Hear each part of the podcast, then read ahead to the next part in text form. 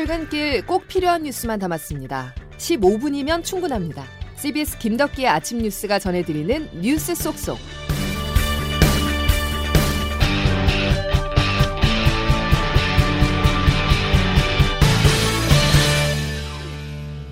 여러분 안녕하십니까? 8월 29일 김덕기 아침 뉴스입니다. 77.77% 역대 최고 득표율로 이재명 의원이 더불어민주당 새 당대표에 선출됐습니다. 대선, 지방선거 등 연이은 패배로 위축된 당을 재정비해 2024년 총선을 승리로 이끌어야 하는 임무를 띠고 있지만 경선 과정에서 비이재명계와 갈등이 컸던 만큼 당 대표가 꽃길이 아닐 수도 있습니다. 먼저 거야의 당권에 접수한 이 대표가 풀어야 할 숙제, 과제는 무엇일지 김기용 기자가 짚어봤습니다. 더불어민주당 당대표는 기호 1번 이재명 후보가 당선되었음을 선포합니다.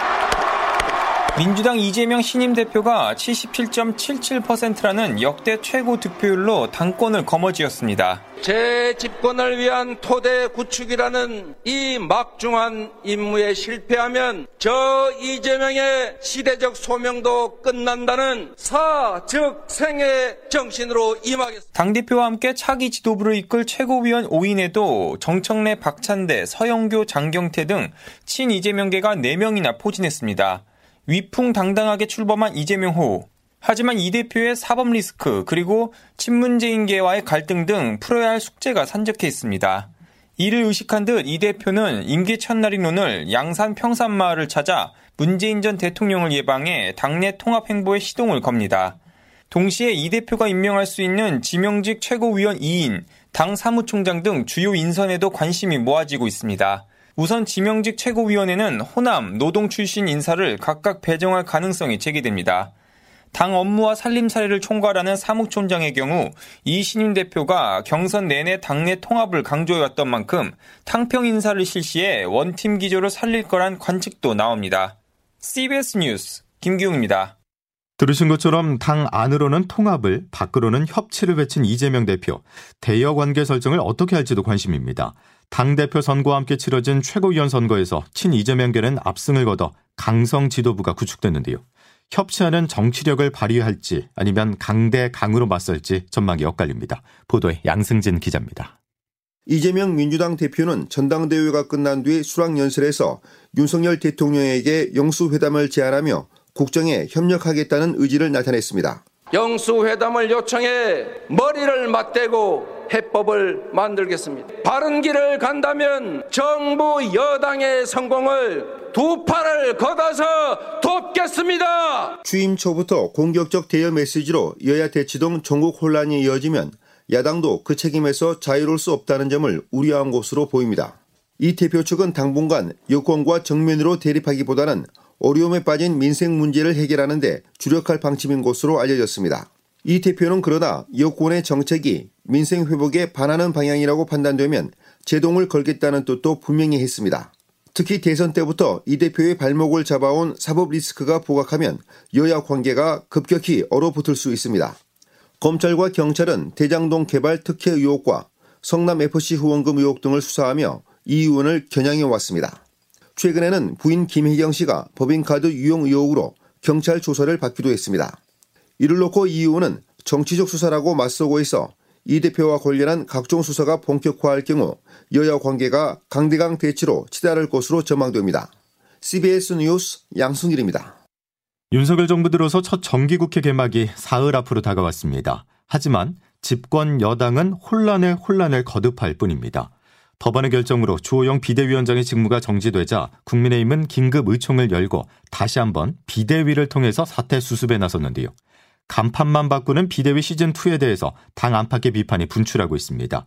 특히 권성동 원내대표 사퇴론이 확산하고 있는데요. 권 원내대표가 사태 수습에 키를 잡아서는 안 된다는 것으로 당 정상화까지는 적지 않은 진통이 예상됩니다. 오수정 기자의 보도입니다. 법원의 결정으로 지도부 공백 상태가 된 국민의힘은 5시간에 걸친 의원총회 끝에 일단 사태를 수습한 후 권성동 원내대표 재신임 여부를 묻기로 했습니다. 하지만 현 상황에 책임이 있는 권 원내대표에게 사퇴 수습을 맡길 수 없다며 당장 사퇴하라는 공개 반발이 쏟아지고 있습니다.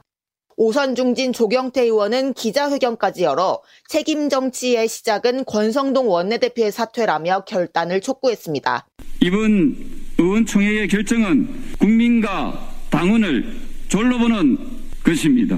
사선 윤상현 의원도 권 원내대표가 물러나는 것이 대통령을 살리는 일이라고 직격했고 김태호 의원도 스스로 물러나는 게 사태 수습의 첫 단추라고 비판하며 권성동 원내대표의 입지는 좁아지는 모양새입니다.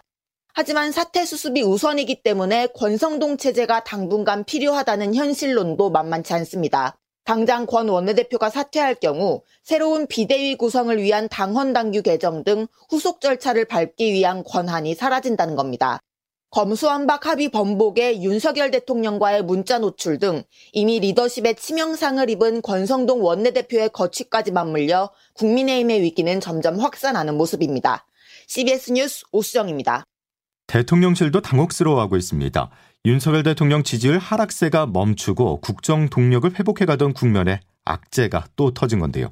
대통령실은 일단 추석 명절을 앞두고 민생 대책을 발표하면서 여당 내홍과 거리를 두는 모습입니다. 이어서 박성환 기자입니다.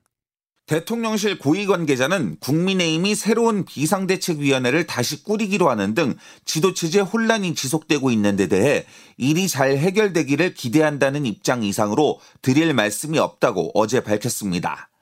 원론적인 수준의 입장인데 여당 상황에 줄곧 말을 아끼고 있는 윤석열 대통령의 입장이 반영된 것으로 보입니다.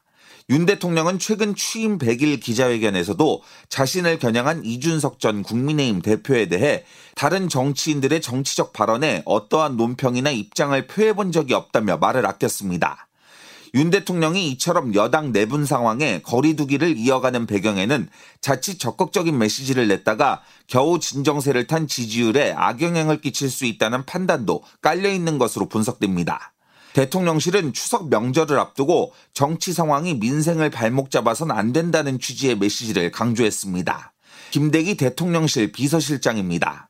정치적 상황으로 인해 주요 국제와 민생 현안이 지연되지 않도록 당정이 하나가 돼서 헌신의 노력을 다 해야 한다고 봅니다. 국민의힘과 정부는 어제 당정 회의에서 추석 주요 성수품 가격을 1년 전 수준에 근접하도록 관리하겠다는 내용을 골자 삼은 민생 대책도 내놨습니다. CBS 뉴스 박성환입니다. 당정이 어제 밝힌 추석 민생 대책 내용을 조금 더 전해드리겠습니다. 당정은 우선 추석 물가와 관련해서 역대 최대 규모의 23만 톤의 성수품 공급과 650억 원 규모의 할인 쿠폰 지원 등 전방위 조치를 통해서 배추, 사과, 고등어 등 20대 성수품 가격을 1년 전 수준에 근접하도록 관리할 계획입니다. 정부는 또 고속도로 통행료 면제도 추진합니다. 국민의힘 박정하 수석 대변인입니다. 특히 추석 연휴 기간 고속도로 통행료는 전 기간 면제하는 방안을 당에서 강력히 요청했고 국토부 등에서 적극 검토키로 하였습니다. 최근 폭우에 따른 수해 피해와 관련해서는 이미 특별 재난 지역을 선포한 10개 지방자치단체에 이어서 오는 30일에까지 합동조사를 통해 요건을 충족하는 지자체에 대해서 추가로 선포하기로 했고 소상공인에 대해서는 지자체가 지원하는 재난지원금 외 별도 국비를 확보해 주택 침수 피해 지원에 준하는 최대 400만 원을 지급하기로 했습니다. 미국에서 다시 한번 강력한 발언이 날아들었습니다. 잭슨홀 미팅을 유심히 지켜봐야 한다고 지난주에 여러 차례 말씀드렸었는데요. 미국이 다음 달에도 큰 폭의 금리 인상을 예고했습니다. 연준 의장은 고통에 따르더라도 인플레이션 억제를 위한 긴축을 강조했는데요. 이 발언이 나온 당일 뉴욕 증시는 3% 넘는 폭락을 보였습니다. 오늘 국내 증시에도 검은 월요일의 그림자가 짙어졌습니다. 보도에 장규석 기자입니다. 미국 중앙은행 연방준비제도의 연례 경제정책 심포지엄. 하반기 미국 금리 방향을 가늠해 볼 수 있는 이른바 잭슨홀 회의 연설에서 제롬 파월 연준 의장은 인플레이션을 무려 45번이나 외쳤습니다. 기대 인플레이션이 여전히 높다. 즉 경제 주체들이 여전히 고물가에 대한 기대가 있어 물가가 잘 안 잡히고 있기 때문에 이 기대까지 꺾어야 인플레이션을 진정시킬 수 있다는 겁니다. 이를 위해 고통도 감수하겠다는 파월 의장. 가계와 기업이 고통을 수반하겠지만 인플레이션을 낮추기 위해 치러야 할 비용입니다. 물가 안정에 실패하면 훨씬 더 큰 고통이 옵니다. 그러면서 또 한 번 이례적인 대폭 금리 인상이 적절할 수 있다는 말로 다음 달 또 giant step, 즉 3연속 0.75%포인트 금리 인상 가능성을 시사했습니다. 미국 물가 상승률이 정점을 찍고 다소 꺾이면서 이제 가파른 금리 인상은 없지 않을까 했던 시장의 기대에 그야말로 찬물을 끼얹는 발언. 우리 시간으로 지난 토요일 새벽 뉴욕의 금요일 증시는 다우 지수가 1000포인트 이상 폭락했습니다. 스탠더드 앤 푸어스 500 지수, 나스닥 지수는 더 큰 폭으로 주저앉으며 그야말로 검은 금요일을 방불케 했습니다. 원달러 환율도 국제시장에서 1340원대를 다시 넘어서면서 잭슨홀 연설 이후 오늘 첫 장을 여는 우리 증시도 외국인이 빠져나가며 검은 월요일을 맞는 건 아닌지 우려가 커지고 있습니다. CBS 뉴스 장규석입니다. 미국보다 먼저 금리 인상을 종료할 수는 없다. 이창용 한국은행 총재의 말입니다. 우리 역시 금리 인상을 지속하겠다는 뜻을 분명히 했는데요. 관심은 금리 인상 속도와 얼마나 올릴지 하는 부분입니다. 연말 기준금리는 3%가 유력합니다. 박초롱 기자입니다. 파월 연준 의장이 지난 26일 잭슨홀 연예 경제정책 심포지엄 기조 강연에서 멈추거나 쉬어갈 지점이 아니라고 말했습니다. 이로써 다음 달에도 연준이 기준금리를 한 번에 0.75%포인트 인상하는 자이언트 스텝을 밟을 가능성이 커졌습니다. 10월과 11월, 금리 결정 기회가 두 차례 남은 한국은행도 매회 0.25%포인트씩 금리를 올려 올 연말에는 기준금리가 3% 이를 것이란 전망이 힘을 얻고 있습니다. 잭슨홀 미팅에 참석한 이창용 한국은행 총재는 로이터 통신과의 인터뷰에서 인플레이션이 꺾일 때까지 금리 인상을 지속할 것이라며 연준에 앞서 긴축 정책을 멈출 수는 없을 것이라고 말했습니다. 기축 통화국인 미국 금리가 한국보다 높고 그 차이도 벌어지면 자금 유출, 원화 약세, 물가 상승 압력이 커질 수 있기 때문에 한은이 오는 10월과 11월 계속해서 금리를 올리며 적극 대응에 나설 것이란 전망은 더욱 힘을 얻고 있습니다. 4%에서 5%로 높은 수준을 유지하고 있는 물가도 한은이 금리 인상에 적극적일 수밖에 없는 이유입니다. CBS 뉴스 박초롱입니다. 한국은행이 사상 처음으로 4차례 연속 기준금리를 올리면서 부동산 시장의 매수 심리 위축과 거래 절벽 현상이 심화하고 있습니다. 수도권 아파트값은 9년여 만에 가장 큰 내림폭을 나타내기도 했는데요. 특히 일기 신도시 재정비 계획이 미뤄지면서 일기 신도시가 집값 하락을 이끌고 있습니다. 그러자 주민들이 강한 불만을 드러내고 있는데요. 김수영 기자가 주민들의 목소리를 직접 들어봤습니다. 1기 신도시 재정비는 윤석열 대통령의 후보 시절 주요 공약이었습니다. 하지만 지난 4월 인수위가 이 문제를 중장기 국정과제로 검토 중이라고 밝혀 여론이 들끓은 뒤 이르면 올해 말 마스터 플랜이 나올 것이라는 후속 계획이 나왔습니다. 그런데 정부가 지난 16일 이 마스터 플랜을 2024년까지 마련하겠다고 하자 다시 공약 파기 목소리가 커지고 있습니다. 원희룡 국토부 장관이 다시 진화에 나섰지만 단 하루도 우리로 인해서 지체되는 부분은 없게끔 그 부분은 제가 우리 장관의 직을 걸고 주민들은 의심의 눈초리를 거두지 못하고 있습니다.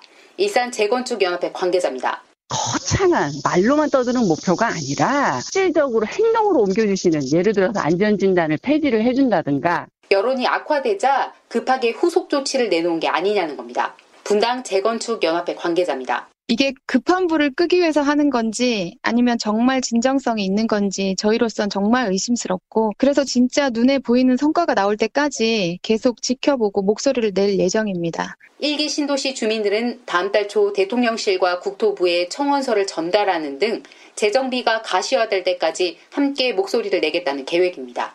CBS 뉴스 김수영입니다. 김덕기 아침 뉴스 여러분 함께하고 계십니다. 이제 기상청 연결해서 자세한 월요일 날씨 알아보겠습니다. 김수진 기상 리포터. 네, 기상청입니다. 예, 가을입니다. 네, 9월이 코앞으로 다가오면서 이제 아침 저녁으로는 선선한 가을 기운이 물씬 풍겨나고 있는데요. 오전 7시 현재 태백의 아침 기온이 12.7도, 봉화 14.6도, 서울과 대전, 광주 20도 등의 분포로 대부분 평년보다도 좀 더 낮은 기온을 보이고 있습니다. 특히 지금 중부지방 곳곳에서는 약하게 비까지 내리고 있어서 좀 더 서늘하게 느껴지실 수 있겠는데요. 오늘 수도권과 강원도 충청 북부는 오후까지, 충청 남부와 호남 경북 지역은 오늘 저녁까지 1mm 안팎 이렇게 아주 적은 양의 비가 내리거나 산발적으로 빗방울이 떨어지는 곳이 있겠습니다. 낮 최고 기온은 오늘 서울과 춘천 23도, 청주 24도, 광주 대구 26도의 분포로 한낮 더위도 주춤하면서 종일 초가을 같은 날씨가 이어지겠습니다.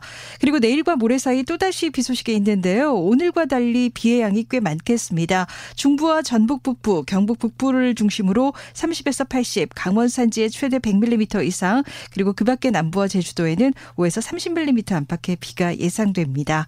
지금까지 날씨였습니다. 8월이면 우리가 잊지 말고 기억해야 할 날이 광복절과 함께 오늘입니다. 국권을 일본에 빼앗긴 경술 국치일. 1910년 8월 29일 당시 경복궁 근정전에 일장기가 걸리면서 36년의 긴 암흑기에 접어듭니다. 기억하지 않으면 역사는 되풀이된다는 말을 떠올리면서 안중근 의사의 글로 마무리하겠습니다. 나는 천국에 가서도 독립을 위해서 힘쓸 것이요. 대한민국의 함성이 천국까지 들려면 나는 기꺼이 춤을 추며 만세를 부를 것이요. 월요일 김덕기 아침 뉴스 여기까지입니다. 고맙습니다.